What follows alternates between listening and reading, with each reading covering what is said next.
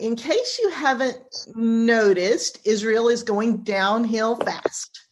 The stories in the book of Judges, the book of Heroes, start out relatively entertaining and theatrical, but as these cycles of unfaithfulness and rescue and returning to unfaithfulness continue, we're spiraling down darker and darker and darker. Israel doesn't have any central ruler in the days of judges. Each of the judges we've studied is only a ruler over each of their little section of Israel. It's just usually a single tribe, a single area. It's a big patchwork mess. So after Jephthah's victory, the men of Ephraim accost him and say, Why didn't you call us to join this great battle with the Ammonites? You robbed us of glory, and we're going to burn your house down around you do you remember when they said the Ephraimites said pretty much the same thing to Gideon? Well, Gideon was able to mollify them with smooth words. He told them, you know, everything you did was better than I did. But Jephthah, he's a rough, hot headed man, and his reply infuriates the men of Ephraim and ends up causing a civil war in which 42,000 Ephraimite men are killed the men of Gilead capture the ford over the Jordan River. There's several fords, they capture them all. And ever after that, whenever a man tries to ford the river, they make him say the word Shibboleth, which means flood in Hebrew. If he pronounces it Shibboleth, they let him pass. But if he pronounces it Sibboleth, they know he's an Ephraimite trying to sneak across and they kill him. So even their dialects have grown to be different. Uh, Israel is in danger of disintegrating into separate city states with separate dialects, separate rulers. They're, they're well on their way to this. So each successive judge after this is terrible. And it's, you know, no surprise that once again, Israel does evil in the sight of the Lord. There's that refrain. This time, when the Lord steps aside, it's the Philistines who conquer Israel.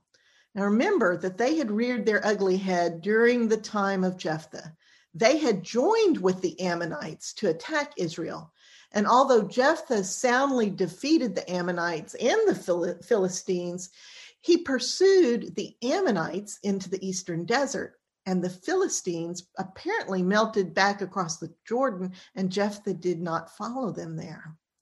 So, this next story is set in the tribe of Dan in the period while they're still located on the border of the Philistine region before the tribe migrated north. Although this map shows their original allotment, apparently they were never able to hold on to it.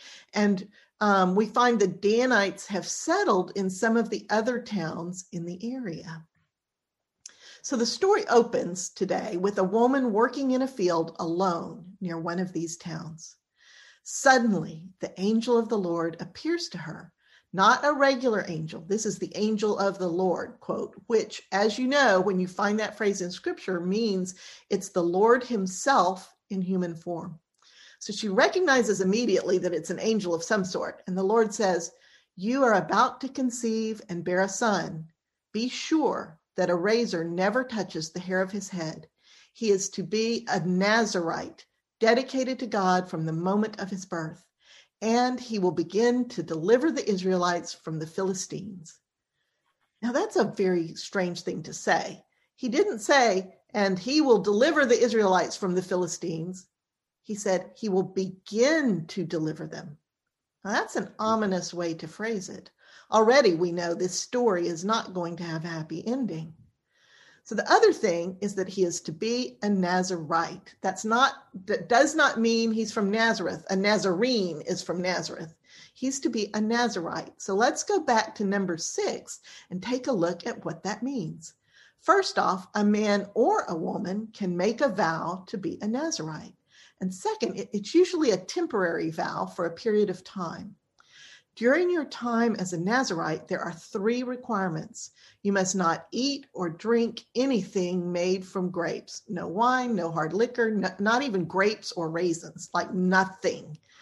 Secondly, you must not let any razor touch your head. You have to let your hair grow out. Third, you must not go near any dead body, either person or animal. If somebody dies suddenly in your presence, it actually defiles the symbol of your dedication, your long hair, and it is counted to you as sin. You sin because they died in your presence.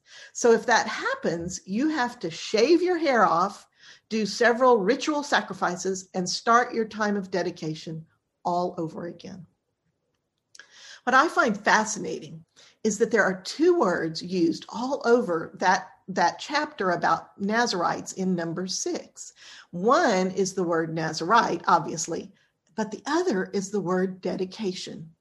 And they're both forms of the same root word, just using different vowel points.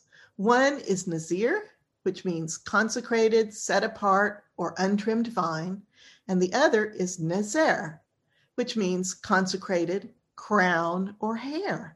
See how these concepts are all bound up together? If you look at the three consonants in the word, you can see they're exactly the same word. It's just those little dots, those vowel points underneath that are slightly different.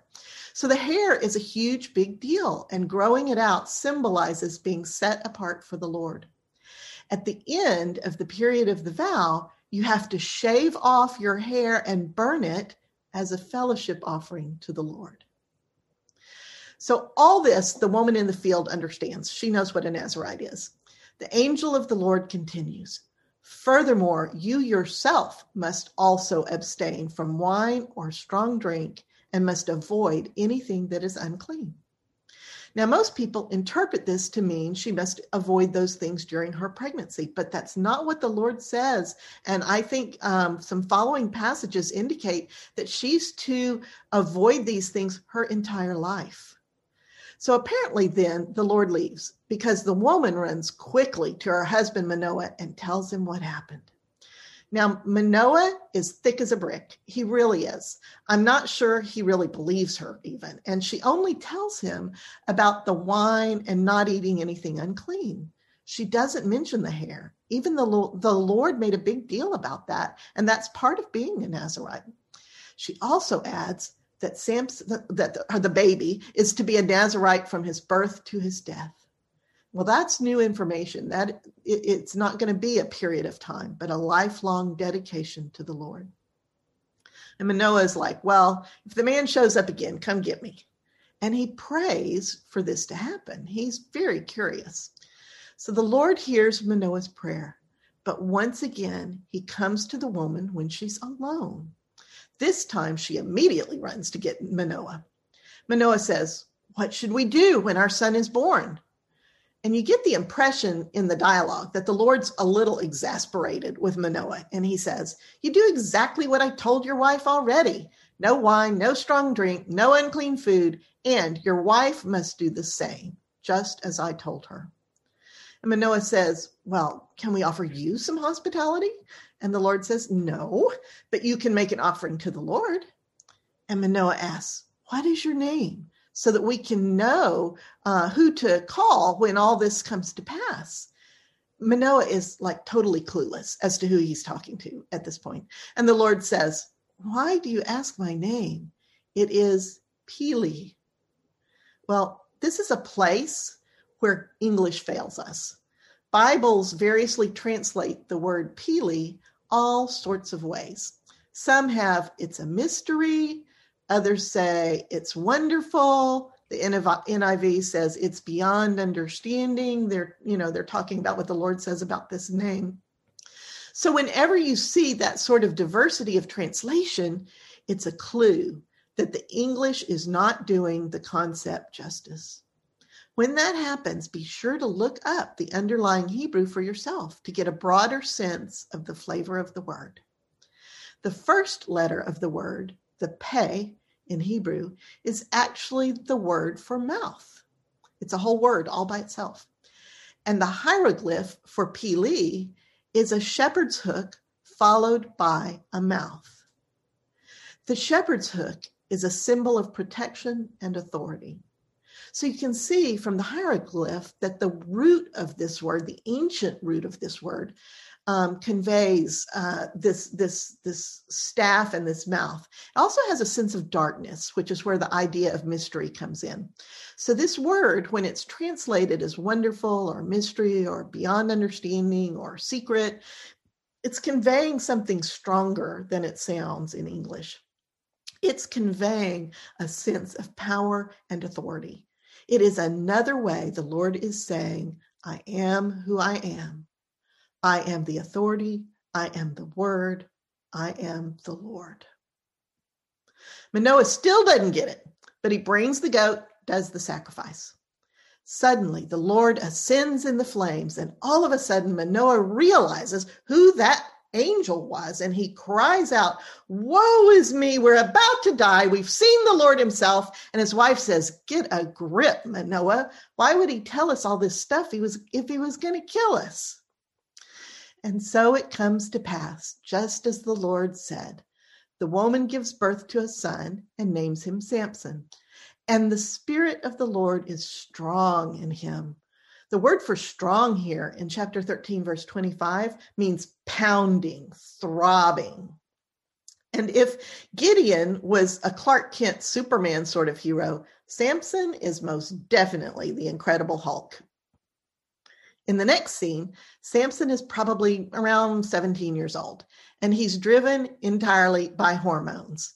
He's no doubt been told the story of his birth and perhaps been raised on a diet of praise and propaganda about how great he is and how God is going to use him to deliver the Israelites from the Philistines. Well, he's curious about those Philistines and he spends time in their region. One day, he sees a Philistine girl he cannot resist. He goes home and demands that his father take her for him. His father sees nothing but trouble on the hoof here and tries to talk Samson out of this ill advised alliance. Surely, if Samson is to deliver his people from the Philistines, he shouldn't be marrying one. But Samson insists. At this point, there's a very weird parenthetical insertion in the text in chapter 14, verse 4. It says, His parents did not know that this was from the Lord, who was seeking an occasion to confront the Philistines, for at that time they were ruling over Israel. So let's talk about that for a second. It's really actually the key to the whole story. Usually, the weirdest part that you run across that makes no sense, that's usually the key to the story. The story of Samson is like the tracks on a subway, where there's two train tracks and then a third rail, the electric rail, the one with the power. God is like that third rail.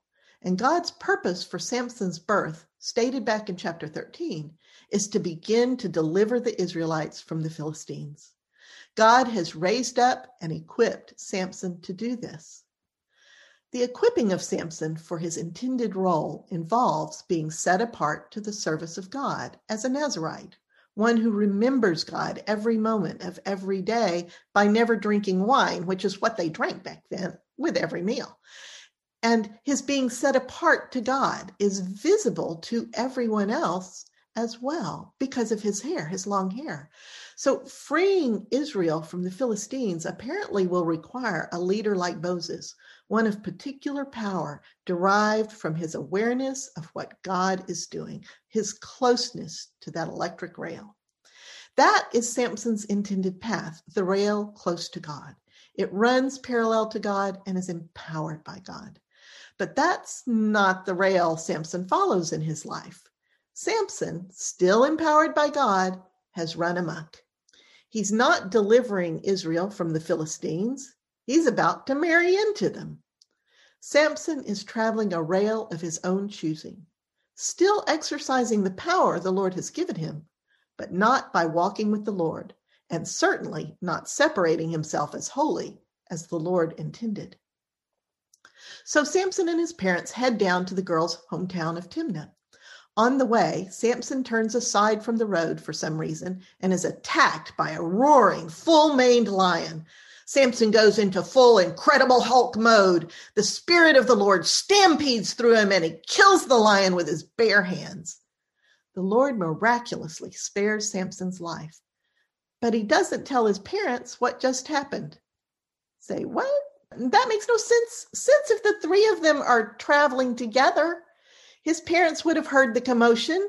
Samson would have been covered in blood and scratches. I mean, from this point on in this particular part of the story, there's all sorts of bits that are contradictory and it's only in this section of the story about this this gal in timnah why would that be how do we make sense of that well you should be able to pull out the correct tool from your backpack on this one. You've already got that tool. We've used it before in the story of Joseph and his brothers back when they threw him into the well. When a narrative is disjointed, it is sometimes a sign that the author has tried to blend more than one source together. And that seems to be exactly what is happening here. The two versions are similar enough that we can't separate them as easily as we could back in the Joseph story, but the idea is the same. Don't sweat the minor inconsistencies. The author is just trying to give us as many details as he's got and as much context as he can, even if it's contradictory. And I actually appreciate that. So once the marriage is arranged, Samson and his parents return home to prepare for the wedding. When the time comes, they travel once again to Timnah. When they get near the place where the lion attacked him, Samson turns aside from the road to look for the carcass of the lion. He's surprised to see a swarm of bees has laid a honeycomb in it, and he scoops out the honey and eats it and shares it with his parents, not telling them where it came from the carcass of a lion. Whoa, hold up a minute there. This is a huge, big deal carcasses are unclean, and Nazarites are specifically prohibited from touching anything dead like that. And Samson's mother has been specifically prohibited from touching anything unclean either. So not only has Samson willfully sinned, he's caused his mother to sin. That's about as bad as it gets. So, this is the first time we realize how far off the rail Samson has gone. Not only is he a rather typical, arrogant, self centered teenager, but he's been consorting with the Philistines and is deliberately eating something that is seriously unclean. This is not going to end well. And sure enough, things go from bad to worse. When they get to Timnah, Samson is married, and his seven day wedding feast begins. The word used here for feast specifically includes wine. Samson and 30 of his Philistine friends eat and drink for seven days, and there's no indication whatsoever that Samson abstains from the drinking. Sometime near the beginning of the feast, the young men start playing a common parlor game of the time. They start telling each other riddles and making bets on who can guess the outcome. So Samson says, Well, if you guess my riddle, I'll give you each a new set of clothes.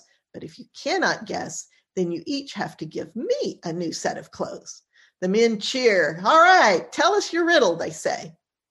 And Samson says, Out of the eater comes something to eat, and out of the strong comes something sweet. Well, of course, there's no way the men could guess the answer to that. So they start leaning on Samson's Philistine bride to wheedle the answer out of him. She tries, she really does. She cries and she whines and she tries all her feminine wiles, but Samson won't tell her. Finally, the men threaten to burn her house down with her and her father in it if she doesn't get the answer for them. A new set of clothes is extremely costly in that culture, and these young men have no way of making good on the debt if they lose the bet. So she redoubles her efforts.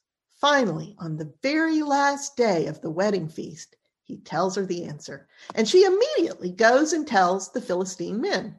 They gleefully tell Samson, what is sweeter than honey? What is stronger than a lion? Well, Samson is enraged and says, If you had not plowed with my heifer, you would have never guessed this. He takes this as proof his bride has been unfaithful to him. The metaphor of plowing his heifer implies he thinks she was literally sexually unfaithful with 30 men. Sheesh. So, of course, he goes into full incredible Hulk mode. He goes to the nearest big Philistine city, kills 30 men, takes their armor, and gives it to his wedding party. Now, why he didn't kill the 30 wedding guests is a matter of speculation. Maybe the rules of hospitality? I don't know. Samson doesn't seem like the kind of guy who would care about that. And perhaps this is another place where two versions are blended. No one knows for sure. This is kind of the end of that segment where the two ver- there seems to be two versions in there. Um, and in the greater thread of the story, it doesn't doesn't matter. The point is that Samson is betrayed by his bride, and he takes deadly revenge. And notice that his betrayal results from his disobedience to the Lord by taking a Philistine bride, and by eating from the unclean carcass, and probably drinking too. Samson stomps home, leaving his bride in her father's house, shaming her. Some months later, after he's cooled off, he heads back down to Timnah and tells her father he's going, going to go into his wife's bedroom to take her. Her father, dismayed, has to tell Samson he thought Samson had abandoned her, effectively divorcing her. And so he's given her to Samson's best man at his wedding. Oh my goodness. You can imagine what happens after that. Samson goes out, catches a bunch of foxes, ties their tails to flaming torches, and sets them loose in the Philistine fields that are ripe for the harvest. An entire year's worth of food is destroyed. In retaliation, the Philistines burned the woman's house down with her and her father inside, just as they threatened to do during her wedding week. Then they tra- they set out to track Samson down and kill him. They track him to a cave in Judah where he's gone to lick his wounds. When the men of Judah see the Philistines setting up camp around them, they go to Samson and beg him to let them bind him with new ropes and hand him over to the Philistines so that all of Judah is not destroyed. In an uncharacteristic moment, Samson says, Fine, so long as you, my own countrymen, are not the ones to kill me. All I can figure is that he's really, really depressed and doesn't care whether he lives or dies. So the men of Judah bind Samson with new ropes and hand him over to the Philistines. But when he sees the Philistines, the Spirit of the Lord again throbs and pounds in Samson. He breaks the rope, grabs the jawbone of a donkey that's lying on the ground, and with it he slaughters a thousand men. Afterwards, he's very thirsty, and the Lord opens up a hollowed out place in the ground and gives him water to drink. The Lord is clearly preserving Samson's life. The Lord still has a hope and a purpose for him to destroy these Philistines' rule, to break their rule over Israel. After another miracle in which Samson defeats an ambush of Philistines and rips out the huge, heavy gates of a Philistine city and carries them on his back for something like 30 or 40 miles uphill, you know, Samson, of course, becomes the hero and the leader of that part of Israel. Who else do they have like him, right? Eventually, something like 20 years later, Samson falls in love again, this time with the famous Delilah. You know the story.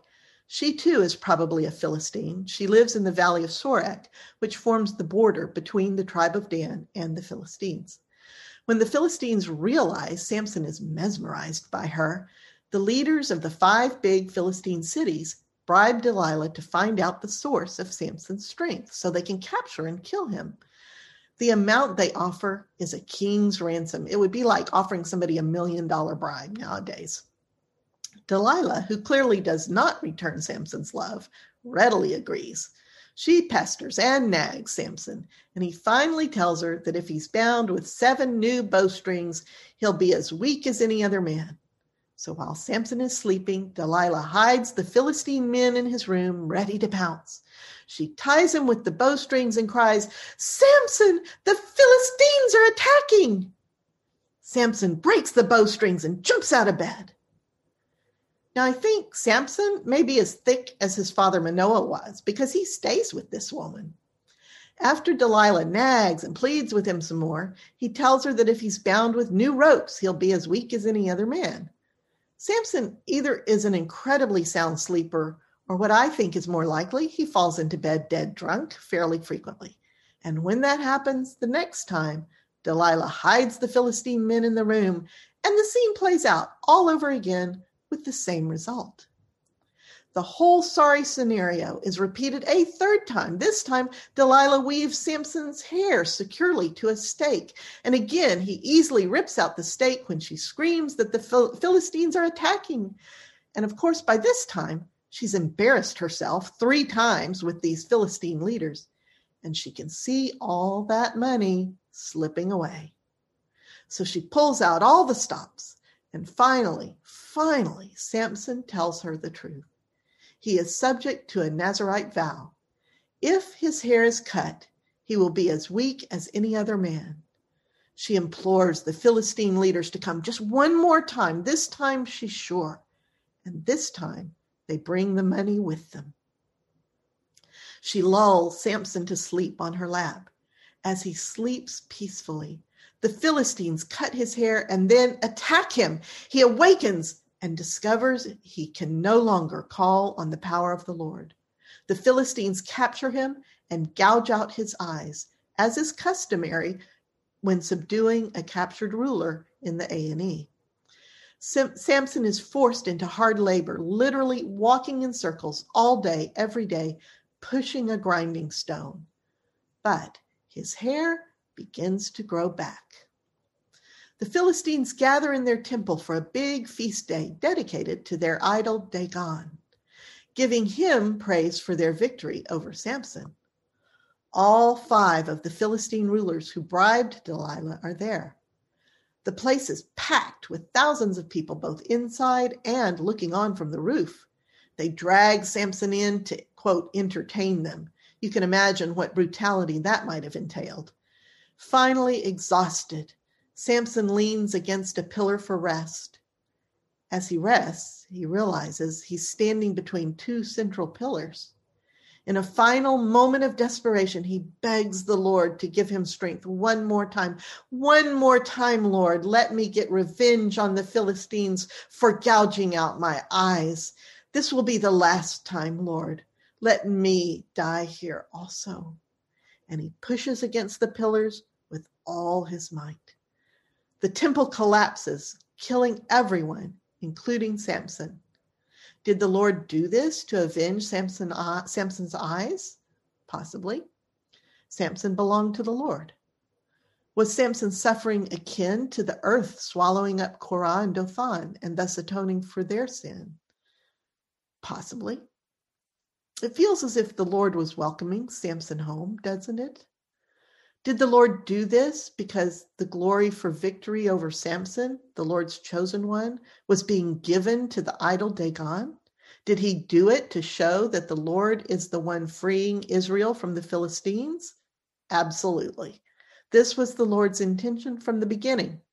The Lord's motivation has always been to show himself to Israel and thus draw them to him. The Lord always accomplishes his purpose. But how much better would it have been if Samson had been faithful? What blessings did Samson and Israel miss out on because of Samson's willful disobedience? When speaking of the Jews in Romans 11:29, Paul notes that God plans to bless them and to bless the world through them, saying, God's gift and call are irrevocable. God honors his gifts to us even when we pervert them and use them for our own purposes.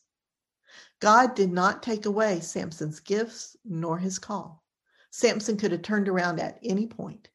Even in the very last moments of his life, God was listening to Samson. God was willing to work with whatever sliver of obedience Samson offered. Samson's story is a tragic one on many levels, not only personally, but nationally. As the Lord prophesied at Samson's birth, he could only begin to deliver Israel through Samson. Samson seems to be such a failure, and yet the Lord stays with him. Today, in our breakout sessions, we'll think about how Samson's story is also the story of Israel. There are so many parallels. And perhaps that's why the story is preserved. Perhaps it's our story as well. I hope you enjoyed, you know, comparing oh, yeah. Samson, comparing Samson and Israel. Um, and and I, am not really going to review that. I'm sure you all covered that in your in your groups. Uh, and unless you have a question about that particular part, does anybody have a question about comparing Samson to Israel? No, it was a good analogy, frankly. Thank you for bringing it up. Okay, great. What I'd like to spend our time on uh, right now is more the second half, not about you personally in particular. Those were thoughtful questions about your own gifts and how you're using them in the world. But what I wanted to um, bring up, what I want us to think about how people in general, a lot of times it's easier to see faults. It's easier to see the speck in our neighbor's eye than the log in our own. So I want to go at it from that that direction, and um, and I want to to us to think about um, how people we observe in the world misuse their gifts. And I want to um, tie this back to the gifts of the Spirit listed in the New Testament. The gifts of the Spirit include i'm going to use different words for them than what are used in the new testament but you should be able to recognize them. Um, one of the gifts is charisma personal charisma okay? Um, just the ability to draw people to yourself and to draw people together. Uh, another gift of the spirit is leadership skills. Just the ability to organize and lead and identify you know the direction the group should go and to get the group moving in that direction Another gift of the Spirit, believe it or not, is financial acumen. It's the ability to marshal resources and um, to gather, to to be of value, to do things of value that can gather value and resources. Uh, and, and and the question is, you know, how do we use if we're the kind of person that can do that? What are we doing with those resources, with that money, with that um, power once we get it? Another gift of the Spirit is the ability to stand up and speak truth to power. It's the ability to not only speak truth to like governing power, but to speak truth to the group. It reminds me of um, the Harry Potter series, um, where at the end, Nigel was his name. Nigel got um, the award that put Gryffindor over the top because he had done what was even harder, which was stand up to his friends. Those that ability to speak truth to power, be it uh, above you or, or within your group, that is a huge part of the gift of prophecy. You'll see the, the prophets that we study do that over and over. Another gift of the Spirit is teaching um, in a way that people uh, enjoy and that can and helps them learn, helps them sort through what is confusing to them to, to where they can see um, the bones of what's going on. Uh, exhorting people, being able to encourage them, lift them up, dust off their needs. That's a gift of the spirit. And another one is just simply communication skills. so, all of these you will find in the list of the gifts of the spirit in the New Testament. And I want us to think about how we see people gifted with those gifts and how we see people using them.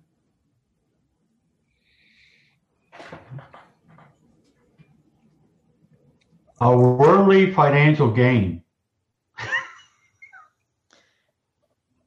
yeah, it's hard to let go of those resources if you're the kind of person who can gather them, right? We have a couple friend of ours, Gail, who um, runs, actually owns slash runs a Ford dealership in Beaumont, and um, they're mighty use of God. They give probably, I'm going to guess, 20, 25 percent of their resources to the ministry. Um, and he definitely has a gift of knowing how to make money. Everything he touches is like that Midas touch. It just it just makes money. It just he just makes money, um, and it's nice because I can look at that and not be envious and not be jealous. Uh, I can be I can look at that and go, we need people like that in the kingdom to further sponsor and to encourage things that otherwise couldn't be encouraged or sponsored.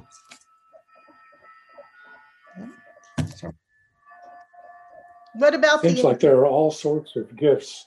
It seems like there are all sorts of gifts that you can use to enrich the world or use to just enrich yourself. Mm-hmm. Yes. Or use to hurt the world. Yeah. True. Yeah. Yes. Yeah. Yeah. some sometimes being selfish about something doesn't hurt anyone else but there are some people that actually actively use their gifts to hurt people or maybe not purposely hurt people but not to help people that's one of those things that that I kind of struggle with. Um, you know that you were mentioning that the gifts that God gives individuals is is seems to be endowed and remains regardless of how the gifts are used and it goes to our deep sense of our, our sensitivity to injustice and how we see people prospering who are doing bad things with these gifts. Um, I think specifically of certain um, religious leaders who use their powers of influence and, and ability to sway others with their words um, to invoke hatred of others or intolerance in other ways or some church leaders who use their position of influence to get personal gain. You know, you got to give more to the church so I can have a private jet. Um, and and we don't see them getting their comeuppance. And and That's the idea that the gifts that the gifts that they were given that allow them to have that kind of influence, that God doesn't take that away.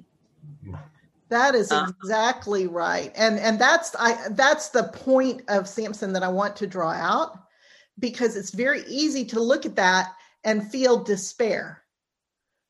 But but also look at that and know because God allows them to use their gifts for evil, it seems like God's not doing anything, you know, to prevent that evil.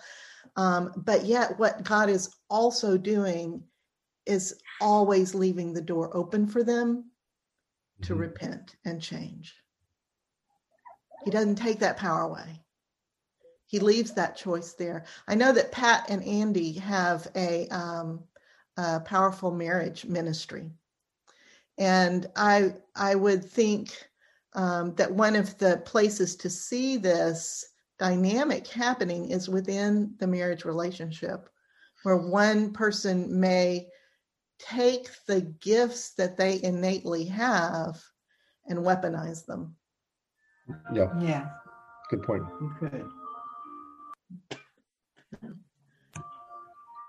Um, and and uh, and so I'm I'm thinking also um, if you if we can if we if you think about that and about how you see that operating, we should see bona fide gifts of the Spirit operating in every single soul on earth. Correct. If you don't see that, you're not looking with the eyes of God. Mm. That's good. And so you may see them perverting the gift, absolutely. But the gifts are there. Usually multiple gifts within, you know, a given person. But when you start to see that, there's a couple of things you can do. You can start to see how those gifts are intended to be used. If you see them perverted, it's often very often to, easy to see how it could be turned around and used for the benefit of the people that you know. Don't think of the church as something big and out, out there and bigger than you can manage it. That's like thinking of our nation and the protests that you do as you know as there's nothing i can do about what's going on up there you can't you know do much more than vote and have a voice but um, and, and express yourself but you can do a whole lot the further closer and closer and closer that circle gets to you Mhm. and the other thing is to begin to look at yourself in those terms as well. I think that we tend to think God is only asking us to be good people and to give tithe our 10% of money, right? But I think what God wants is the 90%. I think our tithe is everything that we are every moment of the day.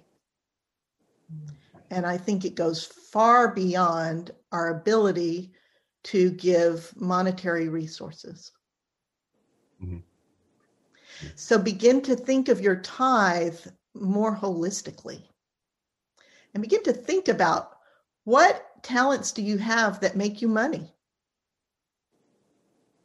Though that's a good place to start with, well, what did God intend that to be used for in the body?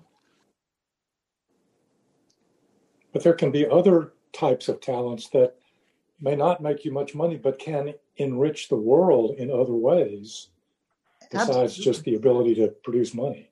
Absolutely. For example, say some, Moody. Well, um, during the breakout, I think it was Rhonda who said that singing uh, was uh, a talent of hers.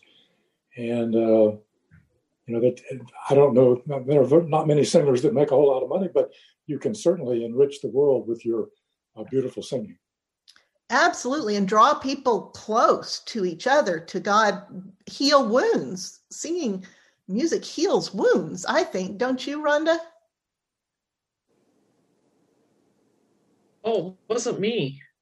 That, oh, it was, it was oh, me. oh, there you go. It was Julie. I ring handbells. Maybe that that works. That's important. I'm yeah, a dingling. That's what I tell people. Julie, talk about music and its and its ability.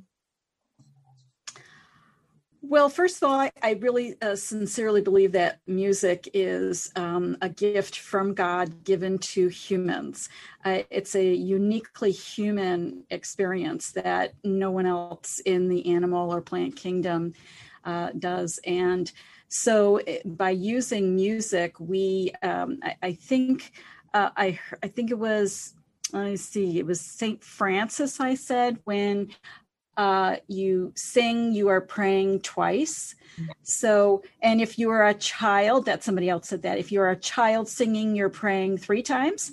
So, it is a beautiful way to um, experience in a tangible way the love of God.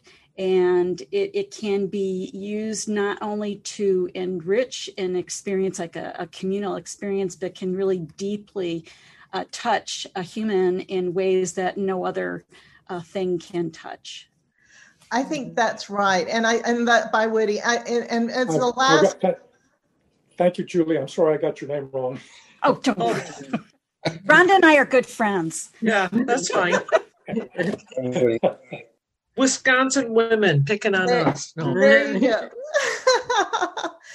I think that um, if you begin to see people's um, gifts, it also gives you another way to connect with people who may be, you know, going off the rails, kind of like Samson was doing. Um, because many people who are stuck in that that kind of a, a spiral like Samson was in uh, feel like if if they turn around and begin to move towards the Lord, that they have to give those things up. And it's very helpful when you're talking to someone to help them see a different paradigm, to help them see that all those things that they love and that they enjoy and that they're good at and that give them life and pleasure and happiness, God is not asking them to give those up. God is simply asking to be able to transform those things into something that does good rather than yields um, death uh, for other people. And so uh, I I don't know that I've ever seen God ask somebody to deny their gifts, to deny what gives them life, uh, in order to follow Him. I think that is uh, something the church got wrong. You know. Oh, uh, I agree with you completely. I'm sorry for jumping in here, but in uh, my daughter's uh, confirmation program, in order to encourage kids to come to the program, because this was when they were in high school, they were telling them that it was selfish to do the things that they wanted to do, and they should really come to the confirmation program and learn about God. And boy, is that a turn off or what? My daughter at the, I mean, my daughter at that time was dancing um, about five days uh, it's actually six six days a week at that point because she wanted to be a professional dancer. And you know that was basically saying okay if you want to love god you can't eat. You know you can't breathe air. You, you can't drink water because it was so much a part of her life. And so yes the church has gotten it wrong. Yes mm-hmm. exactly. Hey gail. Yeah. So just to mention yeah i you know, I feel I got the gift of music. Uh, I was uh, all state three three years in high school on music, and I did use that. You know, I, I would play in the church orchestra at certain times and use that for uh, you know for God, for the glory of God. Um, it was it was not uh, you know I did it when I was called. Uh, it wasn't all, all the time, but but then uh, I, I feel I got another gift before that, and uh, for you know uh, electronics, computers, whatever. I could actually uh, way way back when in the '80s, I I was one of the few who could program the VCR. and I was in uh, elementary school. hilarious. But those yeah. are all. So anyway.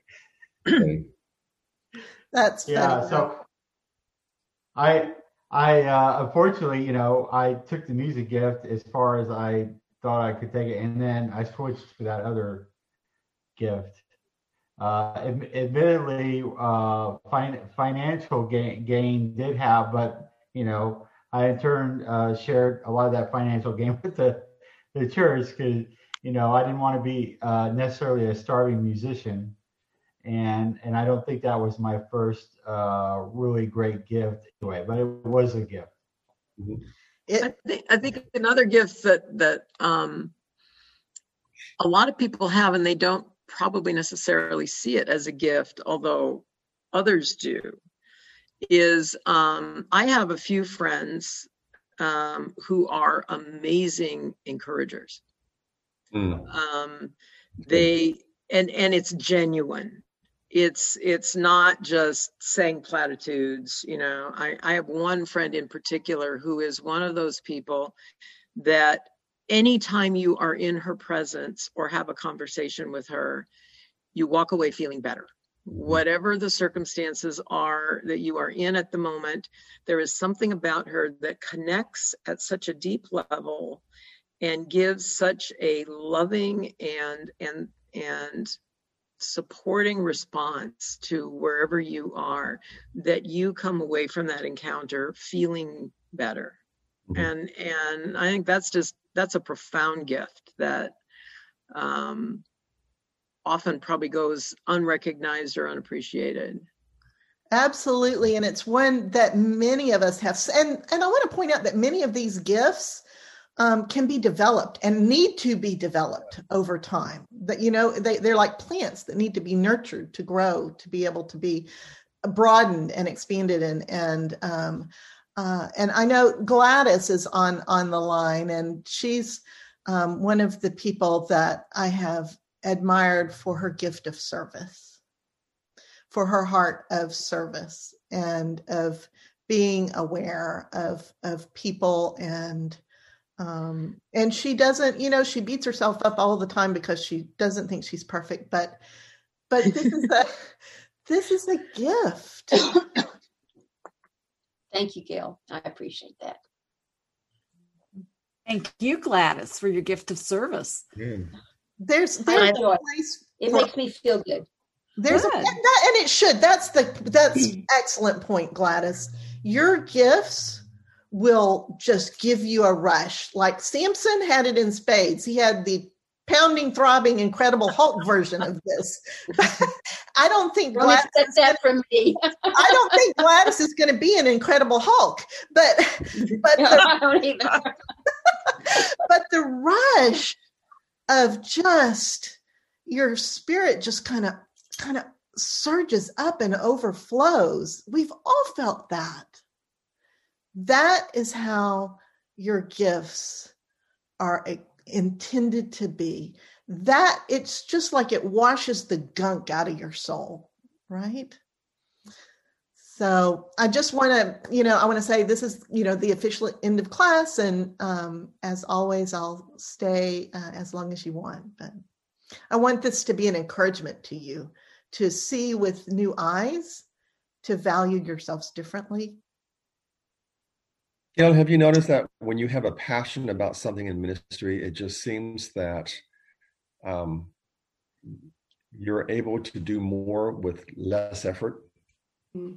Yes. I mean, that's been our situation too. I mean, we, we have a couple of passions between us, and it's it's not necessarily hard. It's not necessarily evil, but it, it uh, easy rather. But it um, having the ability to do something that you're good at and that you enjoy doing really is more of a joy than a than an effort.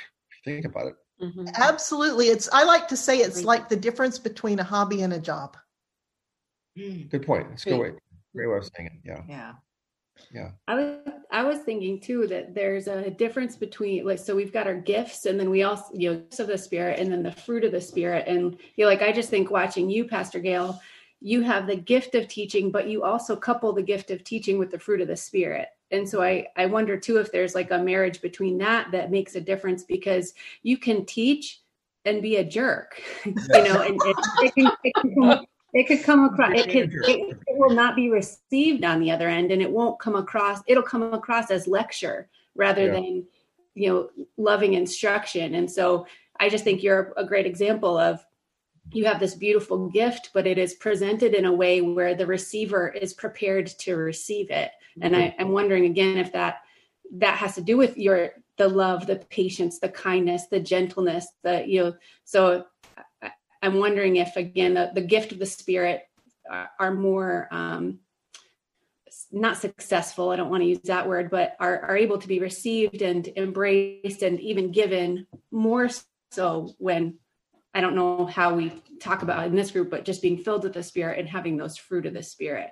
I think that's an excellent question. I actually had notes down here to talk about the fruit of the spirit um, because when your gifts are being used well, there will be good fruit. And the, the fruit is love, joy, peace, patience, kindness, goodness, self-control, faithfulness. I got them out of order, but those all those good things, you know.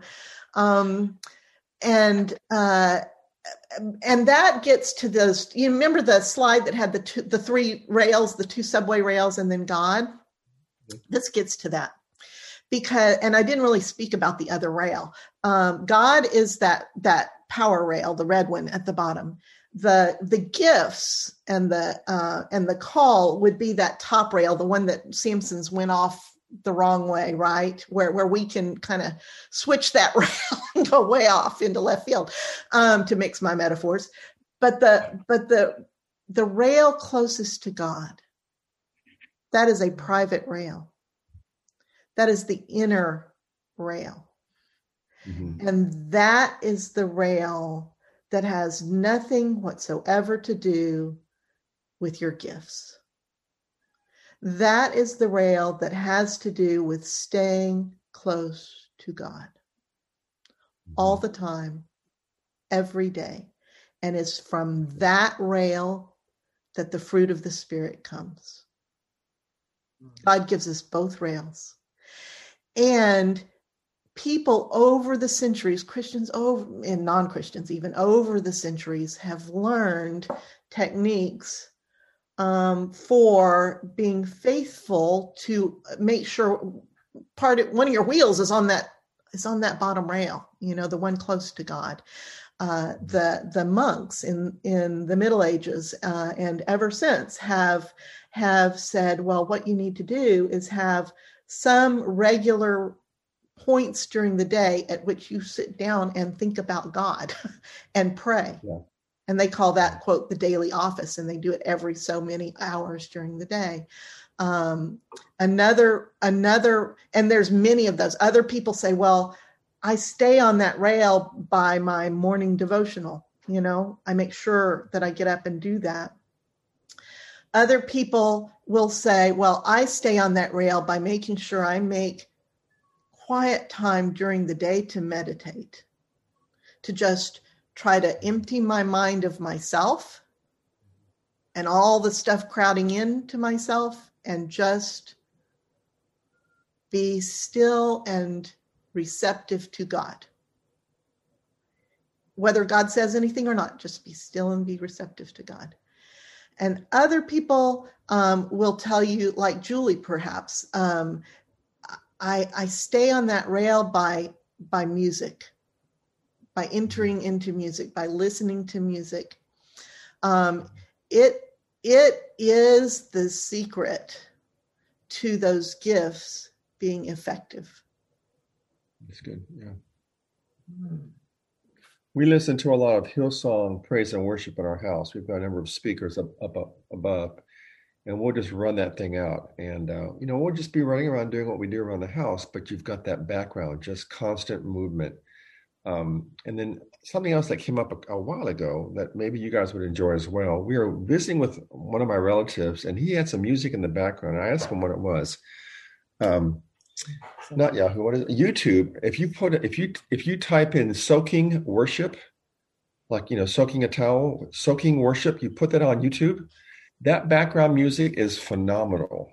Hmm. For anyone who loves music, just go to YouTube, it's type in yeah, type in soaking worship, and you've got all sorts of just incredible background that'll open up for you, and it'll run for hours. And there's no commercials, and it's just stuff that we love to hear in our house. Just something to throw out there. Cool.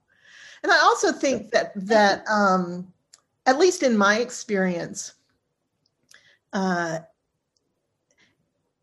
it helps for some reason to stop and actually ask God a question. Hmm. I find that I my personality tends to call worry prayer. Hmm and I and sitting there worrying about something all day is not the same as praying about it. And I have to stop and name it what it is and then ask God. And most recently, of course, what I'm asking about is Lord, I've got this passage in this thing I'm supposed to teach this week, and I have no clue what it means what is that?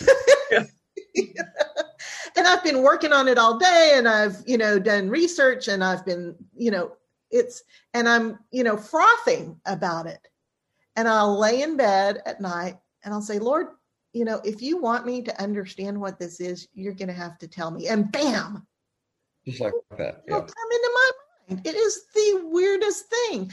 And, um, and and and I am at peace if it doesn't come immediately, you know, I know that it's not something that needs to be said in this week's lesson. It's this is I don't want you all to get the idea that I'm anything special that I'm doing anything you can't do you can do all this this that I'm doing. I'm trying to teach you how to do it. I'm trying to show you how to do it.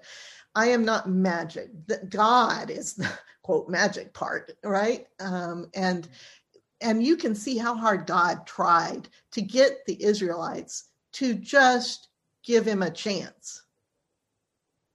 So give him a chance and see what he can do with it. That's good. Very good. Thank you. Thank you, Gail. All right. So let's call it a day. I love you tons. There's so much to think about.